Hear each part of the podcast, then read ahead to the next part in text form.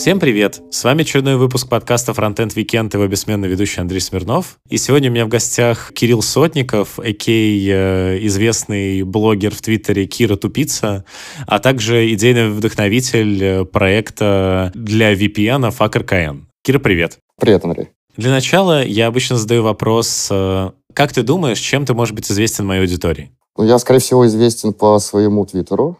Возможно, я известен вот проектом FuckRKN. И, не знаю, может быть, меня видели где-нибудь в каких-нибудь подкастах из серии «Мы обречены». Я даже не уверен, насколько э, я среди твоей аудитории известен, потому что я очень мало в жизни каких-нибудь фронтенд-сообществ участвую. Можно сказать, вообще не участвую. Ну, у меня подкаст тоже, он просто исторически называется «Фронтенд Викендом». Так он уже давно совсем, совсем не про это. А сегодняшний выпуск снова выходит при поддержке Авито Тех. И на этот раз я хочу вам рассказать про их новое YouTube-шоу «Авито Код». Здесь опытные инженеры Авито делятся знаниями и рассказывают про свои рабочие инструменты.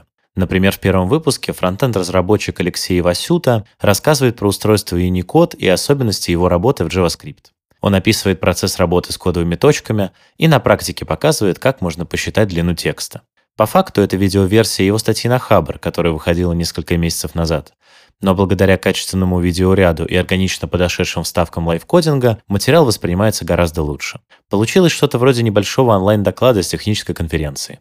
С нетерпением жду вторую часть. Смотрите выпуски шоу Авито Код на YouTube-канале Авито Тех. Переходите по ссылке в описании как а, обычно хотелось бы начать, хотелось бы понять, как вообще ты попал вообще в разработку. Я, опять же, пока готовился, там много чего там читал и про всякие твои проекты, в которых ты работал, и понятно про то, как ты переехал в Грузию, уволился.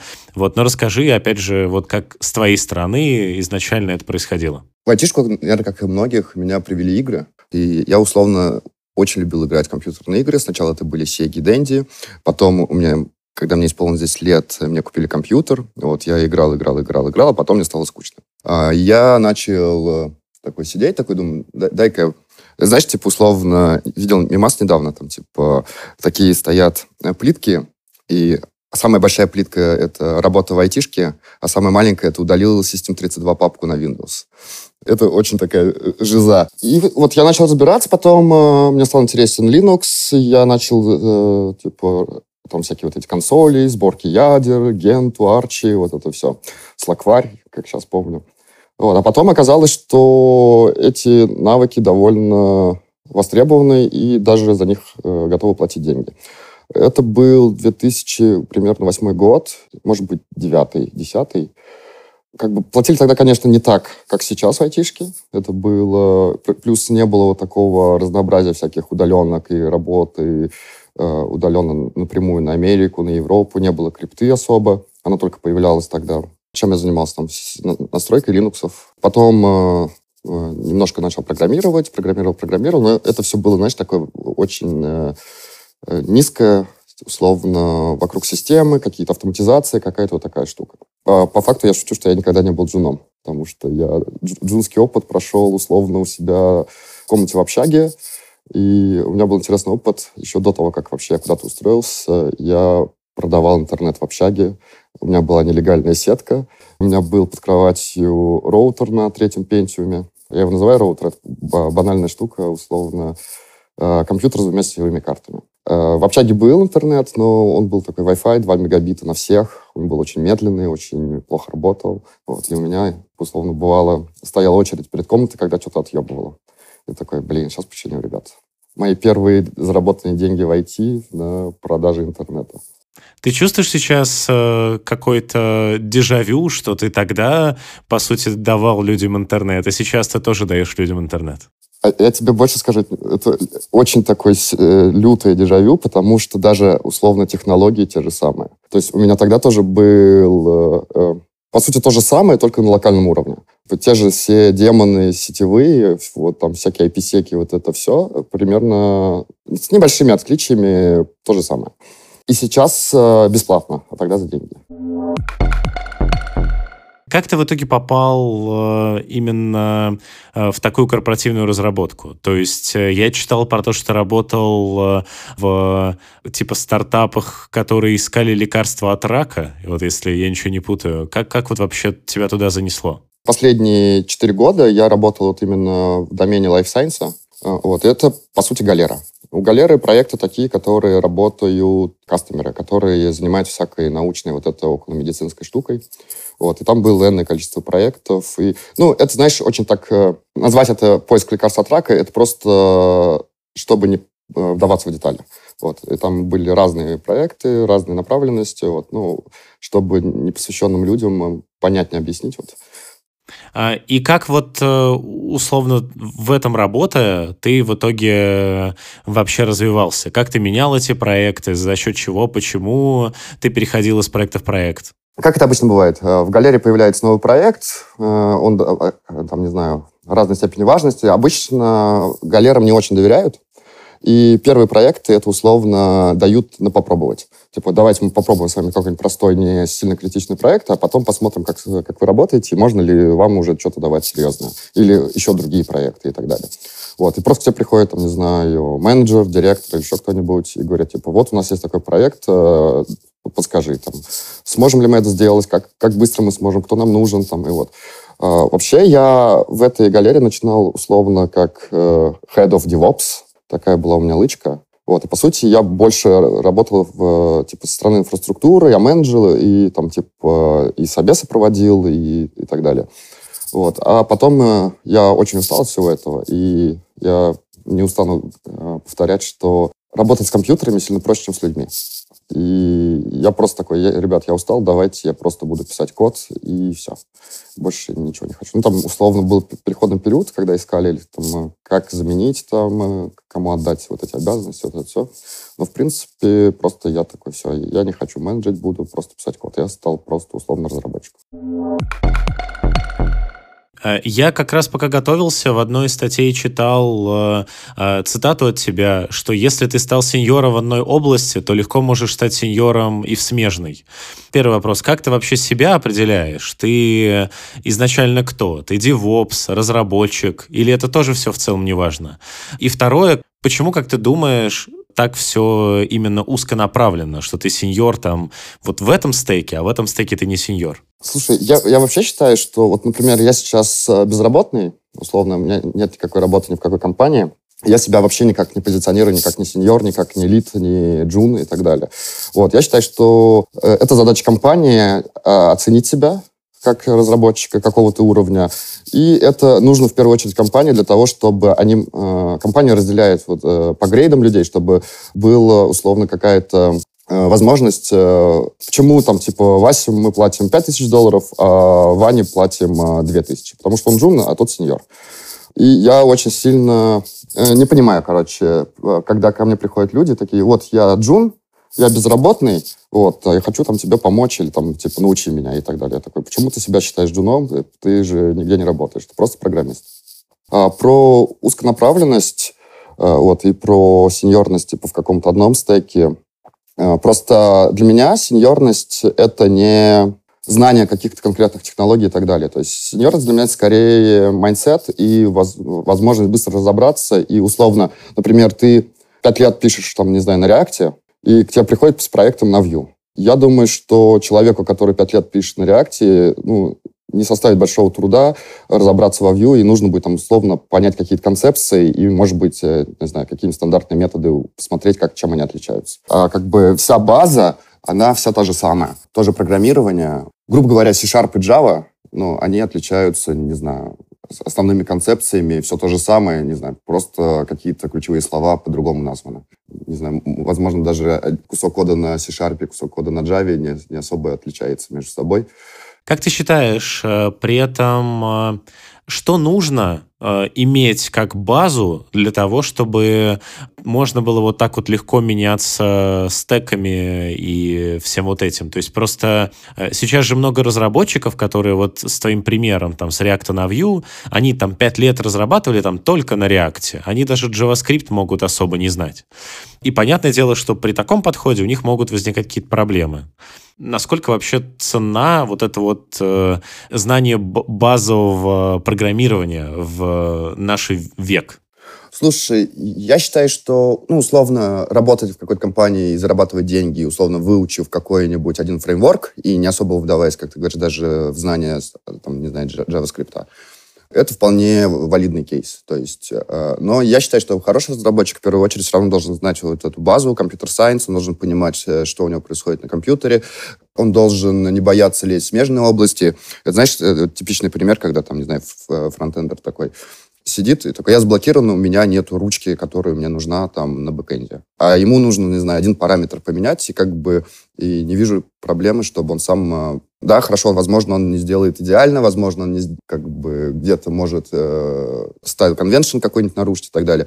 Но условно он себя может разблокировать, сделать, потом показать, там, не знаю, бэкэндеру опыт. Я такой, так, все, все нормально, но здесь вот, типа, у нас косяк, вот я сейчас поправлю и будет работать. И как бы база... Сейчас же у нас э, модно э, на собесах алгоритмы спрашивать.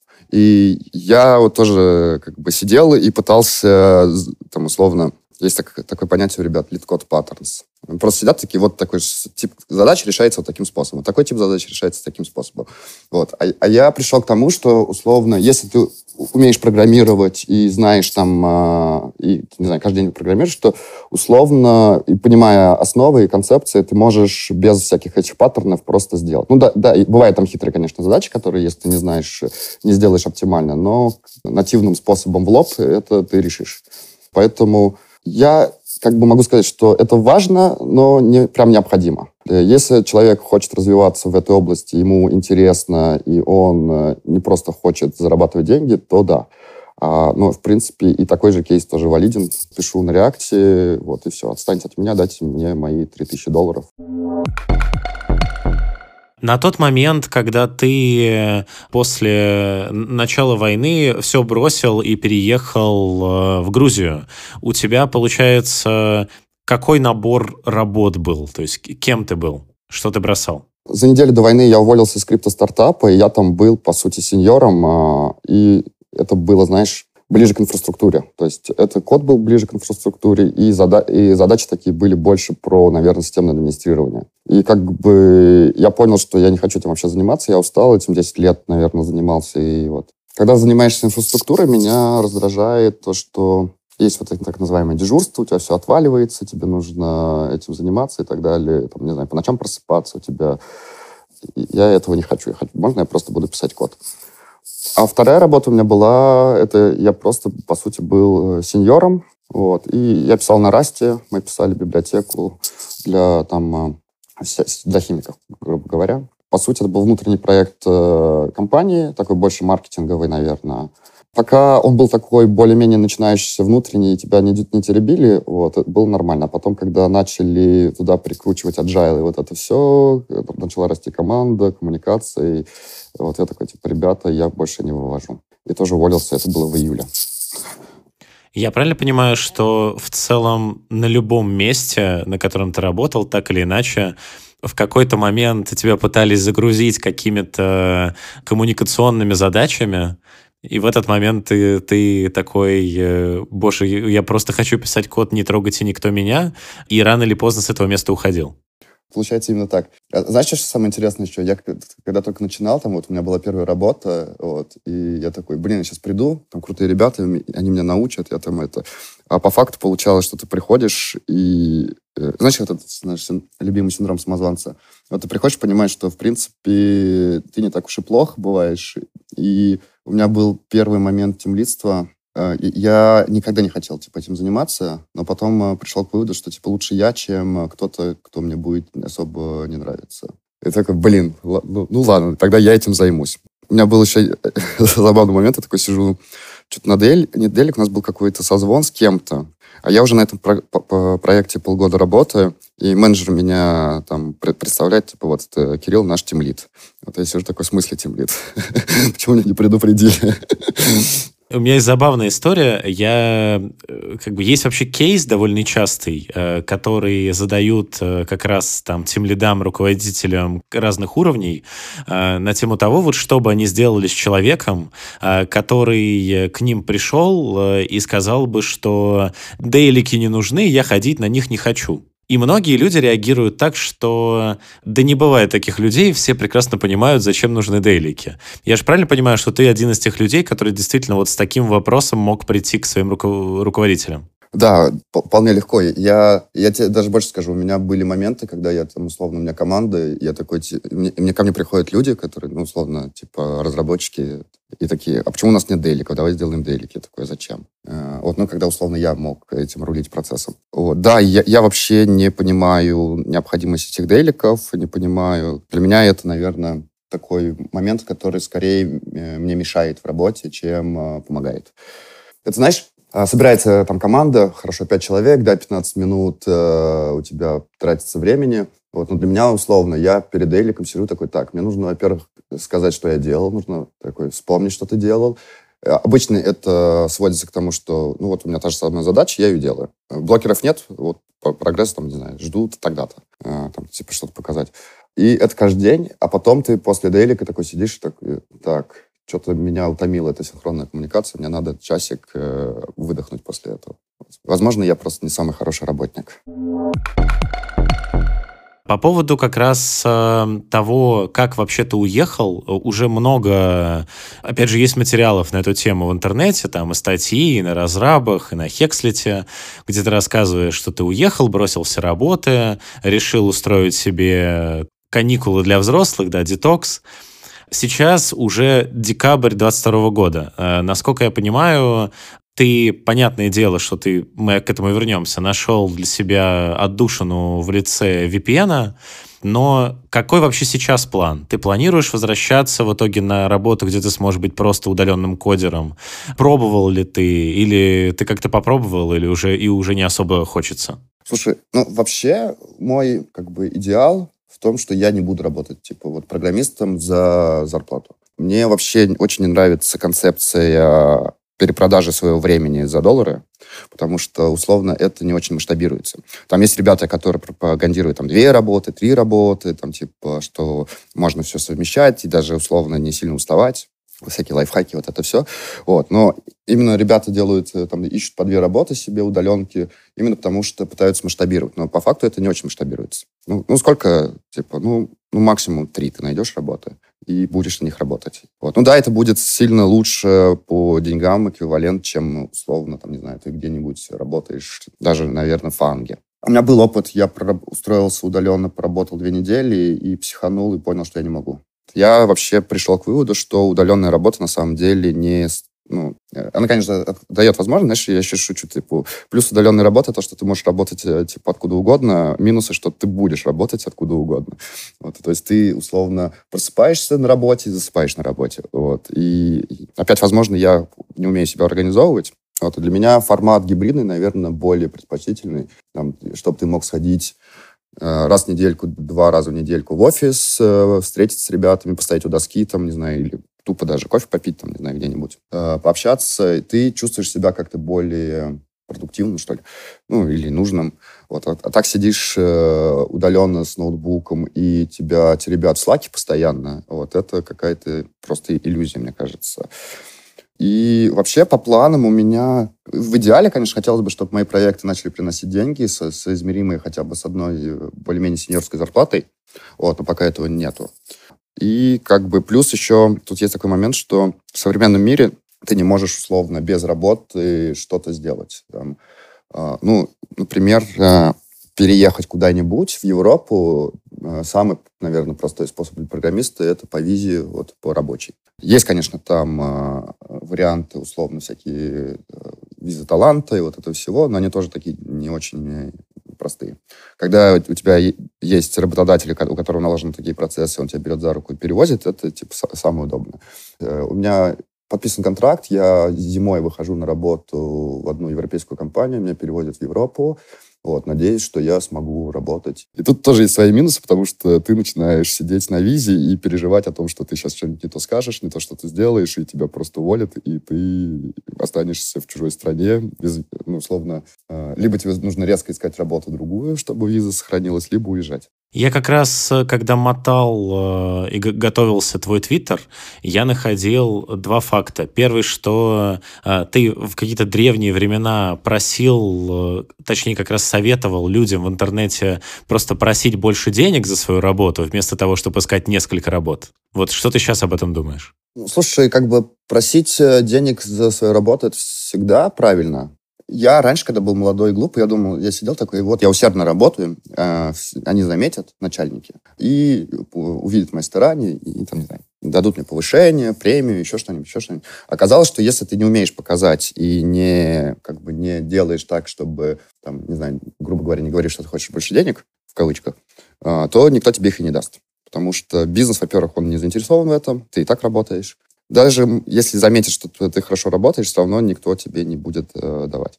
Вот. Две работы э, тоже, в принципе, имеют право на существование, но э, я могу сказать, что по своему опыту, типа, знаешь, очень сильно зависит от работы, и условно, если у тебя работа — это, можем сказать, конвейер из Jira тасок, и ты, не знаю, делаешь типовые какие-то задачи, которые ты всю жизнь делал, там, и так далее, то для тебя это будет условно довольно просто. Вот. Но если работа подразумевает какую-нибудь, не знаю, более осмысленную деятельность, придумать какую-нибудь архитектуру, тебе подумать там, как реализовать, как, не знаю, даже банально, там, не знаю, какую-нибудь э, сортировку и поиск, там, как лучше в этом фреймворке, там, в этом в конкретном случае, в этом конкретном проекте сделать, то у меня очень сильно страдает контекст в голове.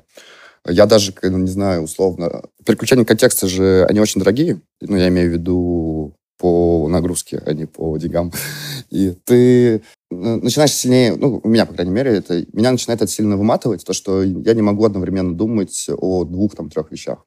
И у меня даже бывает, что когда я в чем-то увлечен на работу, я даже поесть забываю. Вот то, что ты такой... Я не хочу об этом думать. У меня есть стандартная шутка. Я хочу таблетку от голода, чтобы просто закинулся и не думать об этом. А там, что поесть, где поесть, что приготовить или заказать. Вот, ты такой сидишь, блин, это слишком, слишком ресурсоемко. И как бы я все же пришел к выводу, что на самом деле, для меня, опять же, намного интереснее не искать энное количество работ, не пытаться продать себя дороже по часам.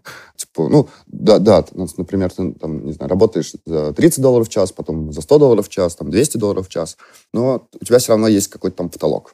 Вот и как по мне, намного интереснее продавать результат своего труда. Это сильно лучше масштабируется. Что я имею в виду? Например, ты сделал какую-то библиотеку, и, допустим, она стала популярной. Вот. И ты, например, она даже может быть open но там лицензии, чтобы для коммерческого использования, типа, пожалуйста, типа, платите мне деньги. Вот. И в чем именно идея этого? То, что ты один раз потратил какое-то усилие, там, не знаю, потратил, не знаю, 40 часов или год на разработку этого, но потом ты можешь это бесконечно масштабировать, продавать, э, там, не знаю, маркетинг и так далее. Ну, по сути, только это уже получается уже уровень работника, наверное, уровень бизнеса. И вот даже у меня FACRKN, идет к тому, что э, это либо останется игрушкой, хобби, которая занимает, не знаю, час моего времени, и я не развиваю ее, либо это уже становится бизнесом, нужно думать там монетизацию, там инвесторов и так далее, там ложку делать и все остальное. Окей. Okay. И, и второй э, факт. Э, ты в свое время писал, что ты рано или поздно точно пойдешь как раз сам работать в фанк. Ты как забил уже на эту идею или все еще есть в мечтах? Слушай, для меня это тяжело сказать, что это мечта. Вот когда э, летом, когда я увольнялся вот от все, и через какое-то время я такой, блин, что-то деньги кончаются, мне дай-ка я попробую пособеседоваться. Вот. И у меня, э, и, знаешь, я думаю, что я был самый счастливый человек, который получил отказ от Гугла.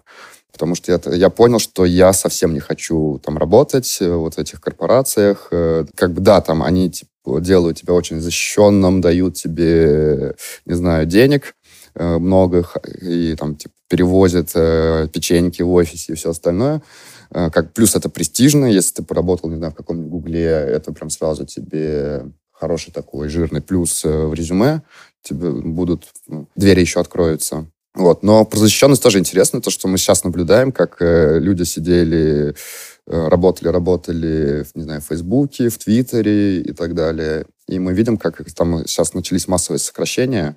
Да, им там за хорошие заплатили бонусы за, там, не знаю, как это правильно, экзит-бонус, за то, что их увольняют, сокращают и так далее. Но, как мы видим, все равно у тебя нету защиты даже в компаниях такого уровня. И для меня никогда не было мечтой или каким-то таким желанием. И я проходил собес, знаешь, э, чтобы, наверное, получить галочку такой, что, ну, вот у меня офер от Гугла, значит, я не так уж плох. Вот. Но не факт, что я бы его принял, если бы он был.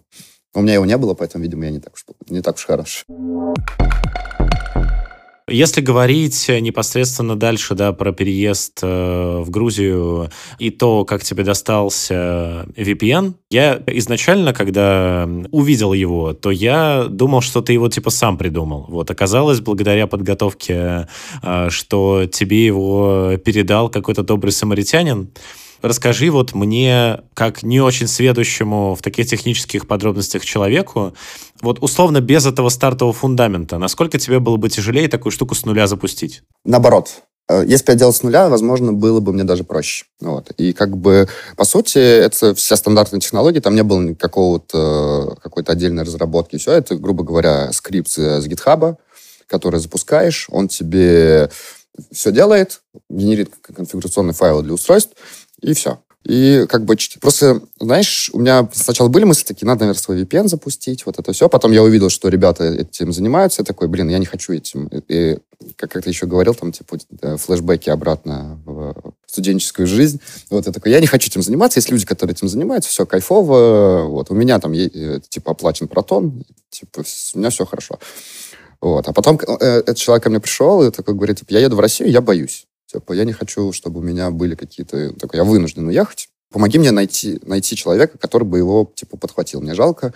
Там было примерно человек 100 пользователей. И все те же серваки в Литве? Да, только серваки он мне даже не отдал. В общем, факт РК начался с того, что я просто взял, он мне отдал Твиттер, он мне отдал Телеграм-канал, я его переименовал, там мне ребята нарисовали логотип, и первые два месяца у меня не было даже доступа на эти сервера. Я, знаешь, я как СММ сидел просто и там, не знаю, и люди там подключались, видели. И через какое-то время говорит, типа, все, давай уже запускай свои серваки. Вот, у меня тогда еще с картами была проблема, вот это все, я там выкрутился. Э, вот, купил свои сервера, объявил там, что вот, э, вот новые конфиги, вот новый адрес, вот домен, вот, и погнали. Так до сих пор и крутится. Куча планов, на самом деле, что менять, вот, но пока что, по сути, в том же формате, что мне человек отдал, вот, только немножко э, изменился масштаб, и, наверное, и вот эта вот хулиганская тема в твиттерах и в, в каналах в телеграмных. Ты рассказывал, что вот эту штуку ты туда начал подключать еще сначала, насколько я понимаю, на свободных началах э, э, каких-то сторонних разработчиков, и у вас там теперь уже целая команда не очень понимаю, с учетом того, что там э, 4 конфигурационных файла, что там разрабатывать, помимо лендингов э, и мобильных приложений э, для разных устройств? А, ну смотри, на самом деле довольно много всего. Люди хотят э, мобильное приложение, потому что для многих скачать условно с App Store приложение, нажать эту кнопку сильно проще, чем э, даже вот такой вот там на айфоне очень просто настраивается. Скачиваешь файл, его открываешь, и у тебя все работает. Для многих людей это становится сложным, и у меня прям в чатике часто приходят люди, такие, у меня не работает. А когда мы начинаем говорить обо всяких андроидах и других устройствах, каких-то более хитрых, то еще сложнее, там бывает прям э, весело. Самое забавное, что на, на лендинг у меня, наверное, самая большая команда людей желающих, потому что, грубо говоря, это, ну, типа, JavaScript, это сейчас знаю, все, все пишут на JavaScript, это самая большая, наверное, хотя самая, наверное, не очень критичная часть. Потом Сейчас вот у нас мы используем IPsec. Он очень сложный в разра... э, вообще в конфигурации и так далее. Вот, и, например, э, в приложение его запихнуть, чтобы к нему подключиться, там э, не так тривиально. Там с сертификатами нужно разбираться, и вот это все, и вот это все. А мы хотим сейчас запустить WireGuard, к WireGuard подключать приложение, а следующее мы хотим даже на уровне протокола немножко сделать изменения, чтобы WireGuard довольно прост для блокировок. Типа, вот эти вот э, все устройства, которые провайдеры ставят в России, для них WireGuard э, с его шифрованием, он довольно просто детектится и блокируется. И у нас есть идеи, как даже на уровне протокола, что нужно сделать, чтобы э, его сложнее было заблокировать. Ну и плюс еще, конечно, куча работы по всякому девопсу, по инфраструктуре, автоматизации. Там тоже очень много всего такого сделать. Там даже банально всякие мониторинги чтобы следить, что все работает. Ну, с этим тоже отдельная история, потому что очень сложно, например, понимать, что, почему у человека, не знаю, из Рязани под Теле2 не подключается, а там, из МТС подключается. И такой, блин, чем они различаются, почему так работает, почему нет. Собственно, если продолжать разговор по поводу команды, хотелось бы понять вообще механику, какая там финансовая составляющая. То есть я, опять же, когда готовился в Твиттере, я помню, что тебе на этот проект э, типа донатили, Изначально люди там работали на бесплатных началах. Что сейчас, возможно, поменялось или ничего не меняется пока? Слушай, со стороны финансов ничего особо не меняется. То есть это какие-то мои деньги, это донаты. Вот, у меня там была даже статья, я прямо э, расписал, сколько мне там на тот момент задонатили. Там кто-то криптой донатит, кто-то на бусте. Я запустил условно, знаешь, там, там есть возможность сделать сборы там, на разные цели. Вот, мне просто было интересно тоже, вот такой формат, может быть, э, будет активнее. Но я, вообще, э, как могу тебе сказать, ну, условно, я э, публично такими штуками занимаюсь года два, не принято как-то у нас донатить особо. Ну, то есть люди не очень активны, и у меня даже было первое время, мне донатили в основном те люди, которые уехали давным-давно за границу, работают там э, в Германии, там, в Америке, вот, и, и, видимо, они уже, может быть, перестроились, потому что, насколько понимаю, у англоязычных ребят это более такое, как сказать, выведено в норму, что ты поддерживаешь людей, которые нравится там, что тебе делают, что, что делают. И поэтому я все чаще думаю о том, что нужен какой-то способ э, монетизации, потому что на одних донатах далеко не уедешь, и тут даже банально... Затраты не такие высокие пока что, но если делать прям серьезно и хорошо, то все равно я не могу бесконечно бесплатно людей э, просить что-то делать, я не могу... Плюс э, растут объемы трафика и людей подключения. Вот я сегодня смотрел, у нас уже 2050 человек одновременно подключенных. Один сервер держит примерно 300 человек. Вот сейчас у меня их э, два в России, пять, по-моему, в Литве. Несколько штук у меня для всяких служебных и для дева. Вот, то есть э, они такие дорогие, но где-то у меня меньше 100 долларов уходит инфру сейчас, но я понимаю, что нужно прямо удваивать это количество, потому что уже тяжеловато идет, люди жалуются, что медленно иногда бывает.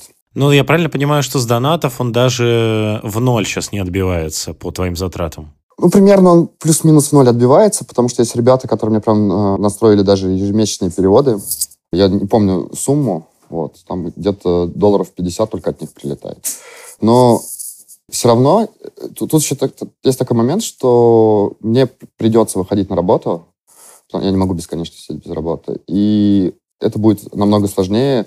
Очень сложно делать какой-то сайт-проект, серьезно, когда у тебя еще куча контекста занята тем, что рабочие задачи всякие, что тебе нужно и работу работать, а вечером уже сил условно может не оставаться на какие-то вот такие вещи. Думаешь ли ты про такое развитие событий? Возможно ли оно, что ты, как э, и человек, который передал этот проект тебе, когда совсем закопаешься на новой европейской работе, тоже передашь его куда-нибудь дальше? Слушай, у меня были такие мысли, что, может быть, тоже поискать, но тут, знаешь, в чем есть проблема? А, в том, что этот проект, условно, без меня он не будет э, работать. Ну, это знаешь, как есть какие-то бизнесы, которые могут, там, которые ты можешь продать, которые ты можешь э, не знаю, передать кому-то, подарить.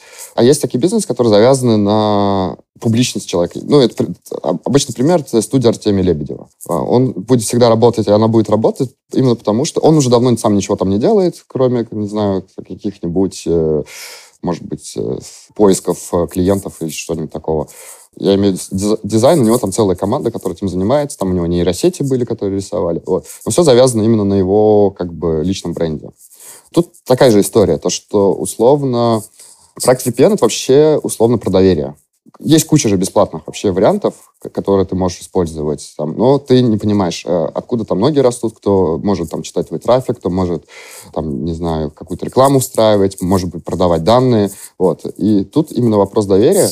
И многие даже мне до сих пор говорят, что мы не верим, что ты бесплатно это делаешь, что ты как-то это типа эксплуатируешь, э, там, не знаю, или ты с органами как-то связан и так далее. То есть такие мне тоже прилетают тейки. Как бы передать его, да, его можно, но тогда я думаю, что просто он кончится. Э, тут я, вижу два пути развития. Типа, либо это становится серьезным э, делом, бизнесом и так далее, а, либо я просто если, например, сейчас ничего не делать, он будет просто работать. Там, э, если я его там, не буду рекламировать и так далее, не буду про него разговаривать, те пользователи, которым пользуются, так, они будут продолжать им пользоваться, и все. И, ну, знаешь, как э, он просто работает. Вот, но если развивать и там э, уже искать, как бы что-то делать здесь, то это будет уже сложнее. И вряд ли я скажу, что типа, ребят, все, я устал, поэтому я все выключаю. Такого варианта я тоже не вижу, потому что он же в первую очередь был скорее социальный, потому что у людей э, не было возможности тупо даже заплатить за сервис. Даже при желании там э, оплатить какой-нибудь Proton VPN там, или Redshield или еще кого-нибудь, э, ты даже хочешь, у тебя даже есть деньги, но твои карты превратились просто в пластик. И ты такой, блин. Вот. Я не знаю, как сейчас обстоит ситуация в России с этим делом. То есть, ну, я думаю, что многие нашли как, какие-то выходы из этого. Вот. Но по-прежнему... В первую очередь был направлен на это. И я даже вот когда думаю о том, что вот я говорю про монетизацию и все остальное, вот я думаю скорее о модели Телеграма, что у тебя будет какой-нибудь премиум, если ты хочешь заплатить, и чтобы там какие-то фичи дополнительные. Вот. Но бесплатная основа, да, я думаю, что останется всегда, потому что именно в этом идея изначально была. Окей. А, не, ну я на самом деле лично от себя хочу сказать спасибо, потому что я сам э, довольно давно уже сел и так и сижу. Опять же, э, с учетом, э, понятное дело, того, что эта штука там периодически вылетает и не работает. Ну, я не знаю, там по каким причинам, сложно сказать, когда у тебя просто один файлик подключен на айфоне. В любом случае, да, это очень круто, и социальная значимость тут, безусловно, есть. В августе ты писал э, э, в Хекслите, если ничего не путаю, что ты хочешь, чтобы этот проект начал приносить тебе когда-то столько денег, чтобы ты никогда больше не продавал свою жизнь по часовой ставке. Прошло, получается, квартал еще. Э, ты все еще надеешься? Или уже не так сильно? У меня есть, конечно, такие мысли, и вот, но, знаешь, э, жизнь, она, блин, такая, умеет тебе дать подых частенько. Вот, и то есть и я там условно прям э, вижу моментами, когда у меня прям падает весь энтузиазм, я ничего не делаю, я не могу вообще ничем заниматься, а потом э, э кто-то приходит и говорит тебе, что, блин, ты мне, не знаю, спас жизнь ты, там, тем, что я смог подключиться, там что-то сделать и так далее. И ты такой, блин, все-таки это все-таки важно, люди пользуются, надо продолжать. Вот, у тебя опять какая-то мотивация появляется, желание. Плюс, опять же, ребята, которые помогают делать. Они тоже частенько, вот, то есть у них какие-то идеи появляются, там что-то сделать, там как э, улучшить, вот это все это, это тоже. Но я более скептически ну, стал относиться к тому, что смогу ли я на этом вообще зарабатывать даже хотя бы одну сеньорскую зарплату. Вот. Я уже не говорю про то, что чтобы еще ребятам выплачивать э, какие-то, не знаю, бонусы. Вот, потому что у меня даже самого сразу мысль, так, если делать его платным, чем э, мы конкурентно способны там, типа, по сравнению с другими. Вот. То есть, по, по сути, ничем. Ну, опять же, вопрос типа доверия, что, возможно, ага, мы доверяем типа тупице, будем, э, мы, мы его знаем, э, не знаю, в баре с ним пиво пил, и поэтому буду пользоваться и, и его сервисом, и буду платить лучше деньги ему, чем, не знаю, какому-нибудь Редшилду. Вот. Но опять же, для того, чтобы брать деньги, нужно и... Сейчас у меня, условно, есть индульгенция, это как ты сейчас говорил, там, типа, иногда что-то не работает и так далее. У меня есть индульгенция такой, ребят, я делаю один, у меня это все бесплатно, и как бы скорее для многих я вижу его как запасным вариантом. То есть, условно, человек себе установил его, проверил, он работает, а пользуется, не знаю, платным каким-то. И в случае блокировки платного или в случае, не знаю, невозможности как сделать какую-то оплату, там, не знаю, ну, зарплату задержали или карта перестала работать, еще что-то. У него есть вариант э, как бы воспользоваться. Ну да, не потерять связь с миром. Да, да, да, да. То есть там в тот же Твиттер зайти, сейчас там очень много же всего заблокировано. И, наверное, вот основная миссия вот такая. Вот. Но как бы, с другой стороны, если бы у меня было какое-то не то, что прям э, инвестирование или еще что-то, какой-то источник там э, инкама с этого всего дела, то я бы мог сильно лучше э, и быстрее и, ну, им заниматься. То, то есть, ну, не знаю, там, ко мне приходили тоже ребята такие, мы хотим сервера в Турции. Я такой, я такой, а зачем вам сервера в Турции? Они такие, ну, во-первых, там игры дешевле в App Store. Ой, ну, не в App Store, а в Steam, да? И играть через Турцию что-то там как-то типа, выгоднее. Пинг лучше, наверное, не знаю. А, пи, на, наверное, пинг, да, там, типа, я такой, блин, ну это уже Э, как бы, если делать для геймеров, и то, что это им сохраняет, там, типа, позволяет экономить деньги, то, наверное, за это уже нужно брать деньги тоже. Ну, условно, окей, заплатите мне там 100 рублей в месяц, но зато вы сэкономите там 2000 на, на играх. Ты как раз ответил на мою последнюю цитату. Невозможно что-то делать хорошо и серьезно, если это не приносит денег. Я, может быть, знаешь, перефразировать здесь, невозможно долго это делать. Потому что как бы первое время там э, у тебя все равно есть вот эта мотивация, у тебя есть энтузиазм, у тебя есть какой-то вот это, знаешь, еще то, что оно такое более-менее хулиганское, то есть это такое, блин, прикольно, весело. А, вот. А потом э, ты понимаешь, это даже, знаешь, это у меня даже с Твиттером случилось. У меня же, я начинал вообще в Твиттере с того, что я писал, типа, в кавычках, полезные треды. И, я почему перестал это делать? Я в один день проснулся и подумал, и у меня, знаешь, как было? Я просыпался, думал, какой тред написать, писал его, а потом занимался там работой, своими делами и так далее. И я в один день проснулся такой, думаю, блин, а это же превратилось в работу, вот, просто за которую не платят. Вот, и я такой, э, значит, ну вот, и я перестал это делать, я такой, я просто хочу получать веселье с этого. И в, в один момент это всегда такое происходит, что если, ну, это становится работой, а хочется получать с этого там какой-то, не знаю, профит. То, что не, не обязательно финансовый. Вот. Но все равно случается такой момент, когда ты тупо устаешь.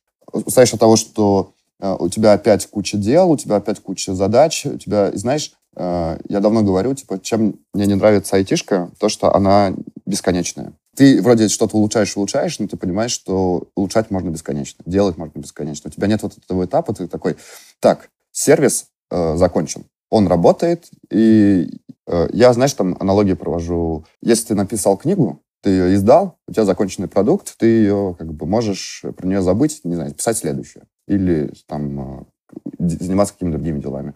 Вот, а в случае айтишки, в случае сервиса, особенно когда ты делаешь не просто библиотеку, у тебя всегда бесконечная работа. Даже если ты ничего не хочешь делать, у тебя все равно наступает момент, когда то какая-нибудь опишка поменялась, то у тебя, не знаю, нагрузка выросла, тебе нужно серверов докинуть, то у тебя еще что-нибудь, еще что-нибудь. Там банальные постоянно проблемы, там всякие сертификаты протухают. Ты такой сидишь и, блин, хоть это, может быть, и не сильно много времени занимает, вот если вот так вот поддерживать сервис э, и не особо не развивать, но все равно это нет вот этого состояния, что э, так, я закончил, все, на это, считаю этот этап законченным, и пусть он просто работает. У тебя так не получается. На самом деле про э, KN э, со стороны, ну, не знаю, там, как всем, мне вот как раз очень хорошо было видно, что вот все вот эти вот птеродактили, вызывающие названия, это было именно придумано тобой, чтобы тебе самому было весело. То есть вот прям было видно, что ты несколько, там, не знаю, недель, месяцев, у тебя даже там все твиты были посвящены там только этому. Было видно, что ты прям вот загорелся.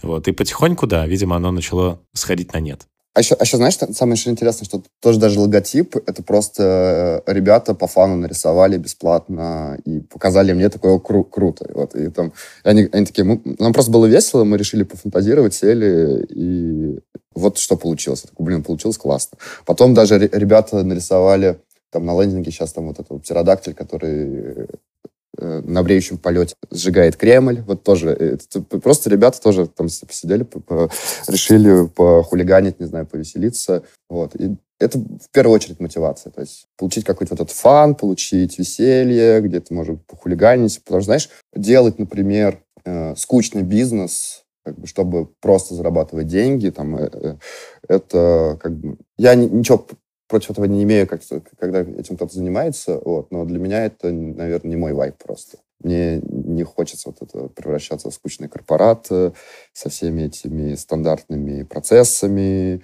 э, не знаю, офисами и так далее. Такой.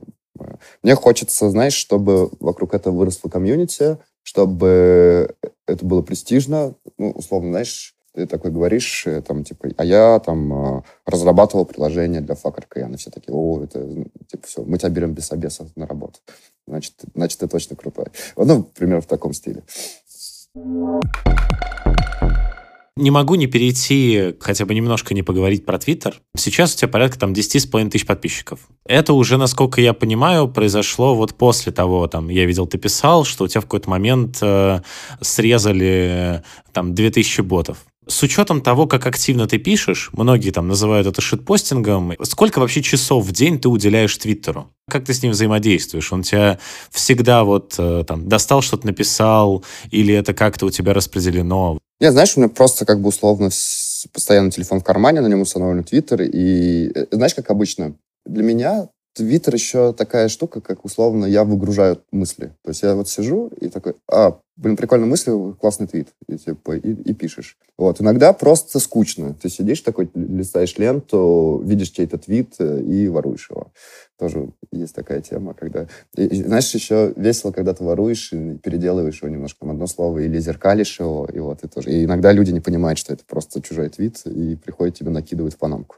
Вот. Для меня Твиттер, в первую очередь, э, вот, я, я говорил, что для меня в какой-то момент я понял, начал чувствовать его работой, вот, и вот именно вот этот постинг, вот это все стало для меня, типа, что я его вернул в, в состояние, типа, что это для развлечения. И иногда я его использую именно, чтобы знаешь, у меня есть такая штука, что, например, я могу очень долго э, что-то думать, мысли какие-то, и если их не выгрузить, типа не оформить в какую-то материальную типа штуку, не знаю, э, пост в Телеграме, тред в Твиттере, там, еще что-то, или просто кому-то написать, вот, то ты не, не перестаешь об этом думать.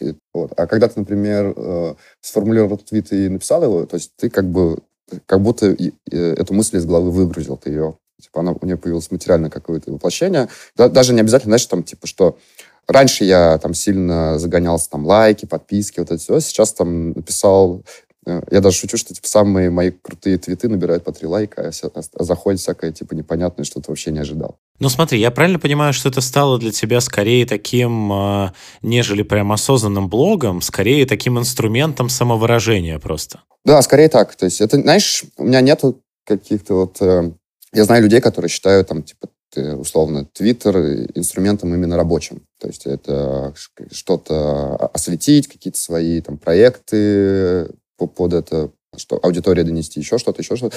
У меня это скорее, ну, знаешь, Э, я думаю, что сейчас даже условно, как э, там было моменты, что у многих людей там блокировали твиттер, они заводили новые, вот. И я думаю, что если, допустим, у меня сейчас я потеряю свой твиттер и заведу новый с нулем подписчиков, э, и даже об этом условно никому не скажу, для меня ничего не изменится. То есть это будет... Просто когда у тебя набрана какая-то аудитория, он становится веселее.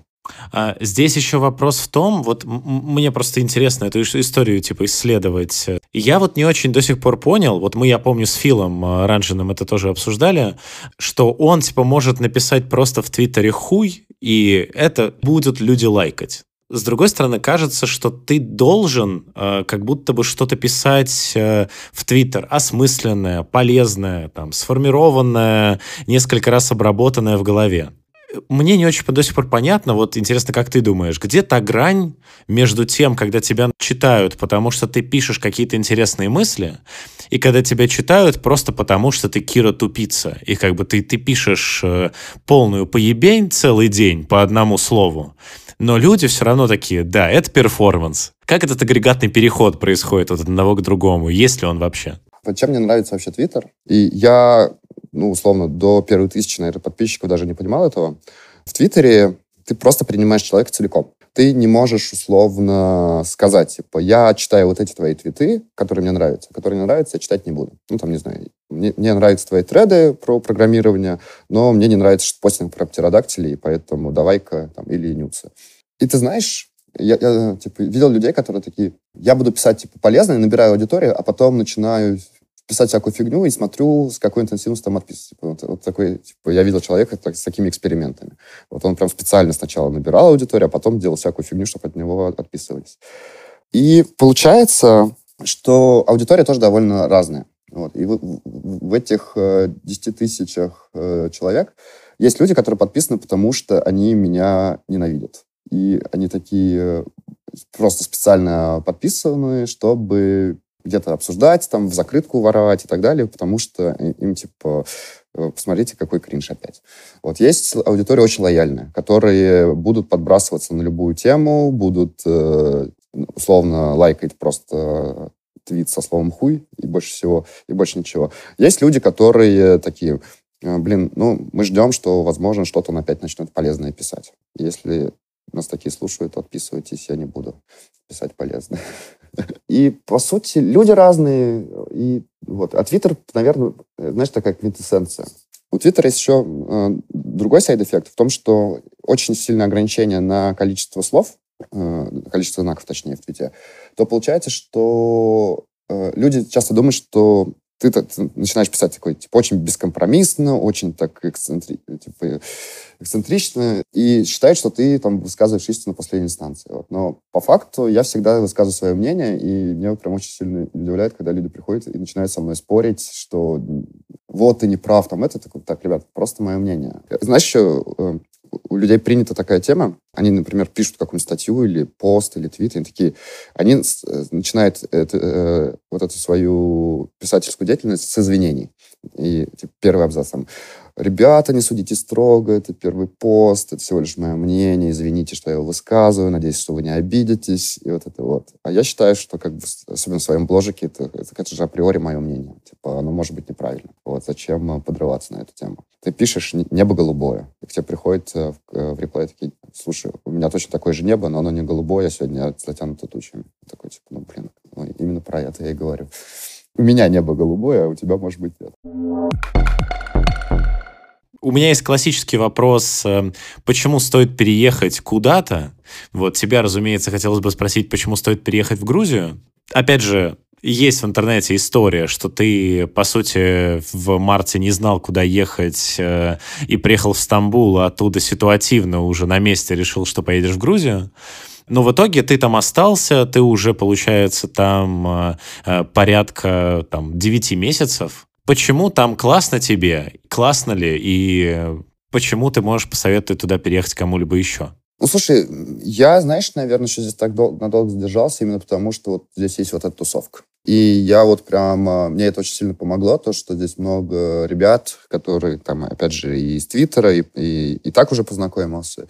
И я вот вспоминаю вообще свои опыты. Я там за свой опыт э, очень много ездил по Европам, по командировкам, вот это все. И условно даже в Швейцарии, когда у тебя не с кем, э, ну, нет такой тусовки, нет людей знакомых, вот это все, она все равно тебе не так весело. В Грузии сейчас, э, из-за того, что это один из самых простых способов сбежать из России, здесь тоже становится интересно то, что, например, цены растут на жилье, здесь э, как бы уже не, не так тепло стало, потому что уже зима. Вот. И я так понимаю, что очень многие уже просто уезжают, и эти, эти вайбы заканчиваются. Вот именно то, что вот здесь вот эта большая тусовка, вот это все. В принципе, здесь очень красивая природа, здесь как бы местами бывает вкусно, вот и тусовка. Наверное, вот эти основные моменты. Но сейчас бы, наверное, я бы, наверное, пораньше бы уезжал отсюда. Есть, наверное, бы... Думаю, в августе надо было куда-нибудь вместе с Филом валить на Пхукет. То есть, типа, сейчас бы ты уже... Тебе там не нравится? Не, не то, чтобы прям не нравится, но уже стало немножко не то, как было, допустим, летом, весной. То есть, как бы вайбы какие-то прошли того времени. А ты в основном э, там э, тусуешься именно по каким-то экспатским местам или скорее э, и по местным тоже? То есть вот как ты там проводил время эти несколько месяцев? Ну смотри, это как бы и экспатские места, и местные. Как бы у меня и да, довольно много знакомых э, ребят, которые ну, из Тбилиси, которые э, говорят, не говорят по-русски, говорят на английском и грузинском. Меня даже они учили там, буквам и все остальное.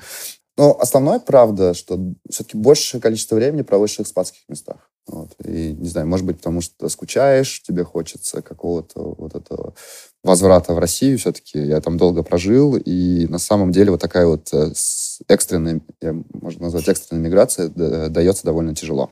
У меня были мысли что еще до войны, что я, наверное, хочу там поехать куда-нибудь, пожить, там, ну, может быть, и навсегда, там, на год-другой, может быть, в Европу. Может быть, там съездить на зимовку куда-нибудь, но это я не ожидал, что это будет именно вот такой вот, скорее, побег, чем иммиграция. Ты писал в августе, что ты живешь на подушку, и иногда пугают мысли, что она кончится. Она кончилась? Ну, пока что еще нет. Очень быстро кончаются деньги, я тебе могу сказать, особенно с этими ценами на жилье. Это просто э, прям не весело. Не, ну ты же уже наверняка успел снять э, жилье э, еще в тот момент, когда не прям настолько сильно оно взлетело, как после мобилизации. В общем, я тебе могу сказать, что я опять же в Airbnb как бы тут очень все было интересно и сложно. Это, наверное, отдельные приключения. И, наверное, лучшая история это где-нибудь в баре за кружечкой пива рассказывать про все эти приключения. Но, знаешь, очень часто я опять встречаюсь с этими вайбами, что ты такой, блин, меня опять, похоже, нет дома, и я с сумкой на плече. То есть вот, надо опять что-то придумывать, куда-то деваться. Ты писал, что такое ощущение, что весь русскоязычный твиттер внезапно переехал в Грузию. Вот это вот ощущение, оно именно складывалось из-за того, э, в какие места ты ходил и в какую тусовку э, ты попадал, потому что, ну, очевидно, что не весь русскоязычный твиттер переехал в Грузию. Нет, это понятно. Нет, просто, просто знаешь, ну, окей, одно дело, условно, когда ты пришел вечером в экспатский бар, который популярен, там, типа, у ребят еще, знаешь, там, типа, в Твиттере кто-нибудь спрашивает, где там а, попить пиво и так далее. Вот. А, это как бы понятно, то, что э, в таких местах будут люди, которые, там, не знаю, скорее всего, сейчас в Твиттере, которые а, там, э, приехали недавно и так далее. Но у меня были случаи вполне интересные, когда, допустим, я где-нибудь э, на улице, у меня просят зажигалку прикурить и отдаются словами, слушай, это не тупица случайно. Ты идешь по улице, и к тебе подходит там поздороваться, респектануть и так далее. Вот. Именно поэтому были такие ощущения, а не просто потому, что там ходишь в один и тот же бар, бар, про который все знают, и тоже туда приходят. Да, я понял. И сейчас, видимо, как раз это ощущение потихоньку сходит на нет. Да, я тебе могу сказать, что у меня очень много хороших э, знакомых, друзей, кто тоже здесь был, но они поехали дальше. То есть, насколько я помню, по-моему, власти Грузии говорили про то, что приехало, по-моему, 700 тысяч, а осталось только 100. Как бы тоже много, но как бы если сравнивать, э, э, что 600 тысяч уже уехало, кто куда, как говорится. Вот это как бы серьезная цифра. Вот. Очень, очень много людей, кто в Европу уехал, кто на острова куда-нибудь теплые. И уже условно именно из-за из этого, что многие люди разъехались, уже не те вайбы. Ну, для меня. Последний вопрос про Грузию, который э, начнется с собственной э, маленькой истории. Я вот как раз, когда тогда приезжал, первые э, несколько там часов гулял с ребятами, с которыми я приехал, именно по местным местам, не по экспатским. И заходил там в местные, опять же, рестораны. Э, и в том числе э, из одного э, ресторана, который типа по рейтингу мы нашли там в TripAdvisor, был супер классным, буквально мы туда пришли, на нас, типа, очень странно сразу посмотрели. Мы увидели, что там пароль от Wi-Fi «Слава Украине». Я по-английски попытался заговорить. Мне мягко намекнули, что меня не рады тут видеть.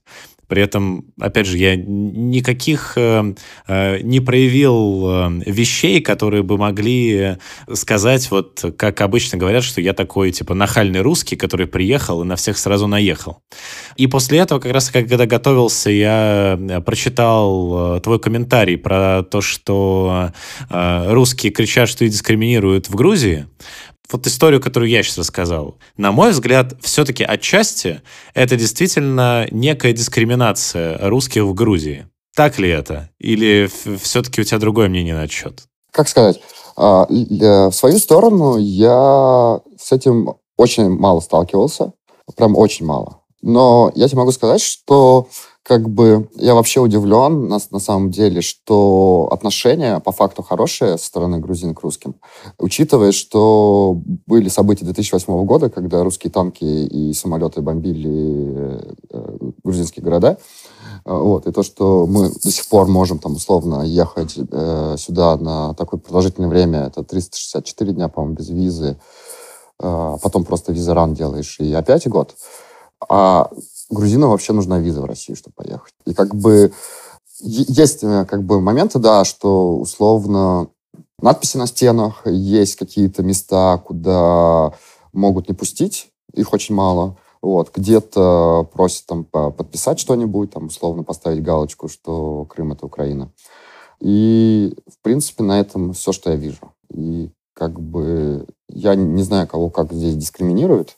Вот. В мою сторону, типа, я не видел такого. То есть обычно... Ну, там, еще я слышал истории, что э, не очень охотно там могут сдавать квартиры. Но знаешь, в чем еще интересно? Э, то, что грузины такие... Мы не сдаем э, э, квартиры русским, белорусам и украинцам. То есть мы поддерживаем Украину, мы там вот это все и, и так далее, и так далее. Но украинцам квартиру не сдаем. А причина очень простая. То, что потому что у них есть статус беженцев, они могут условно не платить, а их очень сложно будет выселить. И поэтому для многих грузин э, сдача недвижимости — это условно один из, ну, там, может быть, единственным источником дохода. Вот. И как бы для них это очень болезненно. Вот. Поэтому э, такие, слава Украине, но украинцам квартиру не сдадим. Это не все, конечно, но вот такое тоже встречается. Думал ли ты, кем бы ты стал, если бы не стал разработчиком? Вообще, на самом деле, я бы хотел, наверное, писать тексты. Если мы, например, откидываем того э, денежную составляющую, допустим, мы просыпаемся завтра в прекрасном мире, в котором всем платят одинаково хорошо. Я бы, наверное, хотел бы писать тексты, возможно, хотел бы водить какие-нибудь экскурсии, вот, и, возможно, после моего недавнего опыта я бы э, хотел бы работать в баре. Как ты думаешь э, продвигаться в сторону таких э, работ, профессий? Ну, слушай, ну, условно, типа тексты я сейчас пишу. Возможно, в последнее время не так много. Плюс я уже полгода уже как не работаю разработчиком по факту, если не считать мои вот эти open штуки. Единственное, что у меня сейчас как бы то, что мы не проснулись э, пока что в прекрасном мире будущего, где всем платят одинаково, вот финансовая составляющая стоит. И поэтому как бы я делаю все, чтобы не работать разработчиком. Не знаю, насколько это будет уместно спрашивать. Как правильно называется то, э, что, э, там, не знаю, даже болезнью это можно вообще называть? Если я правильно понял, о чем то это патология? Она типа с рождения, да? Да, да. Вот эта патология, я вообще о ней не знал, собственно, она никак на тебе не проявляется, и, насколько я понимаю, она там не мешает тебе работать разработчиком, и ничего такого вообще нет. Вопрос у меня был в том, еще когда-то вообще, хоть когда-нибудь в IT были случаи, когда тебе, не знаю, как-то там отказывали из-за этой патологии, или еще что-то происходило, вот какой-то, не знаю, негативный сценарий, э, проявленный на, на нее? Слушай, ну, если, например, даже такое случалось, то я не знаю, потому что как бы, формальные отказы, они, естественно, не содержали таких формулировок. Но, в принципе, знаешь, еще учитывая, что условно сейчас там э, ты, грубо говоря, общаешься с человеком, э, э, там, как, я про процесс собеседования, то очень редко даже кто даже там, типа, условно, содержит офис или приглашает, и как бы он видит, условно, говорящую голову, и он, типа, понятия не имеет. И как бы и, и такие отказы обычно, типа, условно, я понимаю, что они именно, там, не знаю, с точки зрения либо э, квалификации, либо, не знаю, что-то мне понравилось, вот, но это именно, что не из-за этой патологии. Никогда такого вообще не встречал, вполне нормально устраивался и работал в офисах, и как бы никогда никаких проблем не, не было. А вот чисто, опять же, любопытство, ты меня просто как бы обруби, когда это будет тебе неприятно обсуждать. Это вообще как-то мешает ли в жизни? Условно, сколько требуется времени, чтобы обучиться делать те же самые вещи, которые делают все, но, очевидно, тебе первое время делать их сложнее? Я, типа, условно, не знаю. Для меня это, грубо говоря, проблема эстетическая. То есть э, функционально все работает и так далее. Вот. И единственное, что, типа, условно, на улицах замечаю там косые взгляды и так далее. Ну и знаешь, там, когда первый раз... У меня было очень много таких разговоров, там, условно, говорят, типа, вот я, э, типа, первый раз тебя встретил, испугался, там, типа, не, не знал, как себе все вести, а потом такой, типа, потом даже не замечаю этого. Вот, то есть такой, типа, вообще не обращаешь внимания. Вот. И как бы, скорее, это, наверное, более, скорее, эстетическая составляющая, чем какая-то функциональная. Вот. У меня не... Я не помню чтобы я чем-то не мог заниматься именно из-за из рук. А про обучение? Ты, ты сразу, э, ну, я не знаю, там, вот я, например, себя не помню до 7 лет, ты сразу помнишь, что ты мог э, ими управляться так же, как ты сейчас управляешься? Или это требовало какой-то отдельной сноровки? Насколько я вообще помню, то есть тоже я там, когда совсем маленький был, не особо помню, э, Мама рассказывала, что, грубо говоря, учительница в школе сказала, что вряд ли мы его научим писать. Я закончил школу с медалью. То есть у меня была обычная школа, никаких поблажек, ничего. Круто, спасибо, спасибо, что ответил и не послал меня.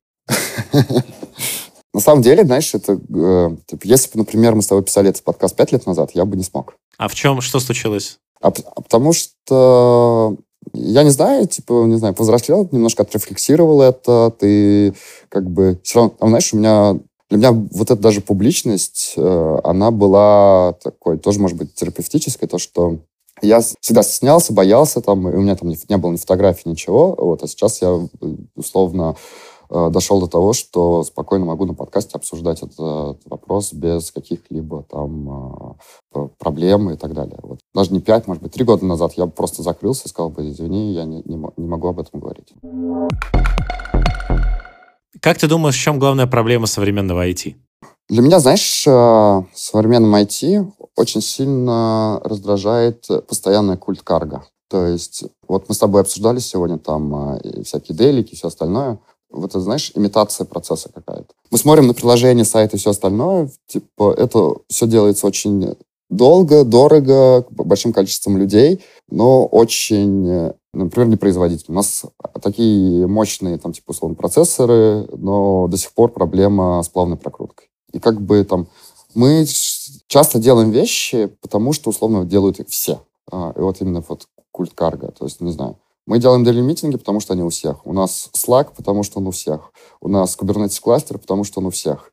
А, мы берем инструменты, потому что, типа, не потому что этот инструмент хорош для нас, а потому что, условно, нам будет сильно проще найти разработчика. Например, мы пишем вот этот тул не на расте, а на питоне, потому что питон, питонистов типа за забором стоит очередь. А найди человека на расте, там, кто умеет писать, еще и за адекватные деньги. И из всего этого вырастает то, что в IT все такое становится всратое. То есть вот я, я почему мне нравится заниматься своим проектом, то, что условно я такой сижу, да, хорошо, возможно, я потрачу кучу времени и так далее, да, это, но я сделаю, типа, я, я возьму, например, какой-нибудь язык программирования потому, что я завтра буду искать разработчика, чтобы нанять его на работу, и, и мне будет проще, а потому что этот, там, не знаю, язык программирования мне здесь лучше подходит. Или потому что я тупо хочу с ним поиграться. Там, не знаю, возьму Haskell, потому что хочу написать парсер на Haskell. Вот. И, хотя логичнее было бы делать это совсем по-другому. И что мы видим? Условно, большие компании, у которых тысячи сотрудников, такие как там Google, Facebook, там тот же Twitter, они ничего не делают, условно, не делают инноваций. Э, все инновации со стороны Гугла, это они приш... увидели какой-то стартап на 10 человек, который сделал что-то, и купили его. И там интегрировали себе, и вот, э, и погнали. Вот. То есть очень сложно что-то сделать, когда у тебя огромный штат, ты тратишь кучу времени на коммуникации, согласование, вот это все. Поэтому мне не хочется в этом во всем вариться. Вот ты спрашивал, мечтаю ли я о Гугле. Вот именно поэтому в Гугле не хочется работать. Окей, okay. я, безусловно, при подготовке нашел твое эссе, которое даже где-то там перепубликовали, про то, что программирование мертво. Ты в целом все еще так считаешь? Или уже что-то поменялось? Я тебе могу сказать, что когда я занялся своим проектом, я опять полюбил писать код. Ты знаешь, у меня есть еще такая фраза, не знаю, находил ты или нет, типа, я очень люблю про- э, программировать, но ненавижу работать разработчиком. Фил то же самое говорил, слово в слово. Возможно. А, а может быть, мы друг у друга... Или я, может быть, я у него спиздил, это вполне возможно. Я просто помню, потому что я ему задавал э, вопрос по этой фразе, когда он приходил ко мне в подкаст. Суть этой фразы не меняется, как бы, потому что ты, когда работаешь разработчиком, дай бог 20% времени ты пишешь код, возможно, ты пишешь не то, что хочешь. А, потому что наш любимый agile — это патагонка, условно. Так, ты, ты сегодня что-то делаешь, чтобы завтра можно было рассказать на дейлике. Ты что-то опять делаешь. То есть, а мне хочется, например, вот у меня бывают моменты, когда я неделю вообще ничего не делаю. То есть я условно, либо я такой понимаю, что у меня, грубо говоря, нет какого-то вдохновения, либо я, у меня где-то на бэкграунде там а, я типа, ну, я имею в виду в голове, на бэкграунде, крутится мысль, что как вот это сделать. И то есть я не хочу садиться резко решать вот этот вопрос э, э, любым способом, потому что, условно, мой бизнес теряет деньги. Или не зарабатывать эти деньги, а потому что я хочу сделать хорошо. Знаешь, ну, типа инженерная такая тема. Вот.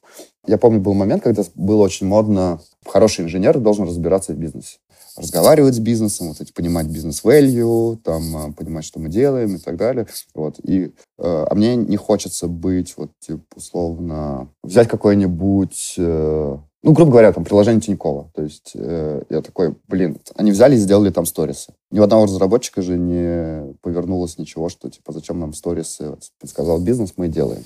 И, то есть мне хочется, чтобы, не знаю, какая-то инженерия была все-таки в приоритете, чем именно, что мы делаем какую-нибудь э, штуку, которая просто позволит нам заработать денег. Вот. Ну, как, как ты заметил, да, то, что у меня и проект, и многие вообще разговоры по последние, не знаю, пару лет, они довольно часто затрагивают вопросы этики. И в те же даже 25 лет я не мог даже подумать о том, что почему меня будут... Я думал, что этика какая-то херня там, и ненужная штука, и вообще о чем здесь думать. Вот, а сейчас у меня очень много таких вопросов, э, там, не знаю, размышлений в голове, типа про этичность и так далее. Этично ли там сейчас работать в гемблинге? Мне кажется, более, более этично, чем в Сбербанке, да?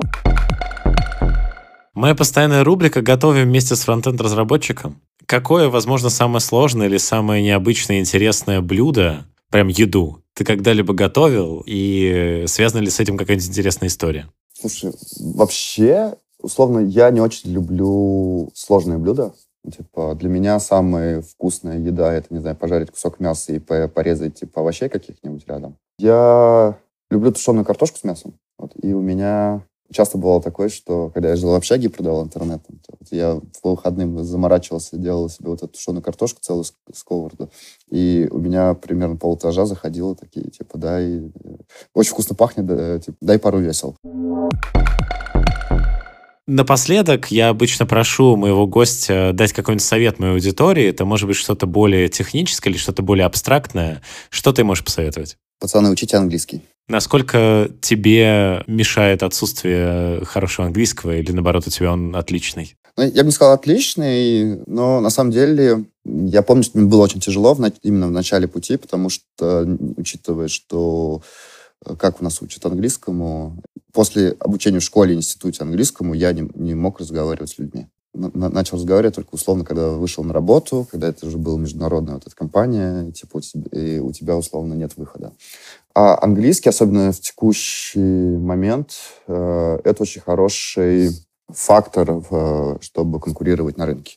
Потому что в России IT очень сильно сжимается. Оно и в мире сжимается, в принципе. Вот. Но с английским найти работу у меня было, когда я нанимал людей в галерее, я предпочитал человека, если у него лучше английский, но у него не таких, там, условно, по хардам он не так хорош, типа, и потому что э, у меня было важно на проектах, чтобы человек мог коммуницировать. Вот, и поэтому сейчас это еще важнее становится, чтобы найти хорошую работу. Вот. Может быть, не так хорошо знает JavaScript, но знает английский и умеет разговаривать, это будет конкурентным э, преимуществом. Спасибо тебе большое, Кир, что уделил время и что пришел да, ко мне на подкаст. Надеюсь, э, э, получился интересный разговор. Спасибо, что пригласил. Да, напоследок, э, как обычно, хотелось бы э, всем слушателям, кто дожил до этого момента, сказать спасибо и попросить, э, опять же, там подписаться в тех стримингах, где вы это слушаете, поставить лайки в соцсетях и зайти подписаться на YouTube. Мы продолжаем показывать человеческую сторону далеко не только фронтенда. Услышимся через две недели. Пока-пока. Всем пока.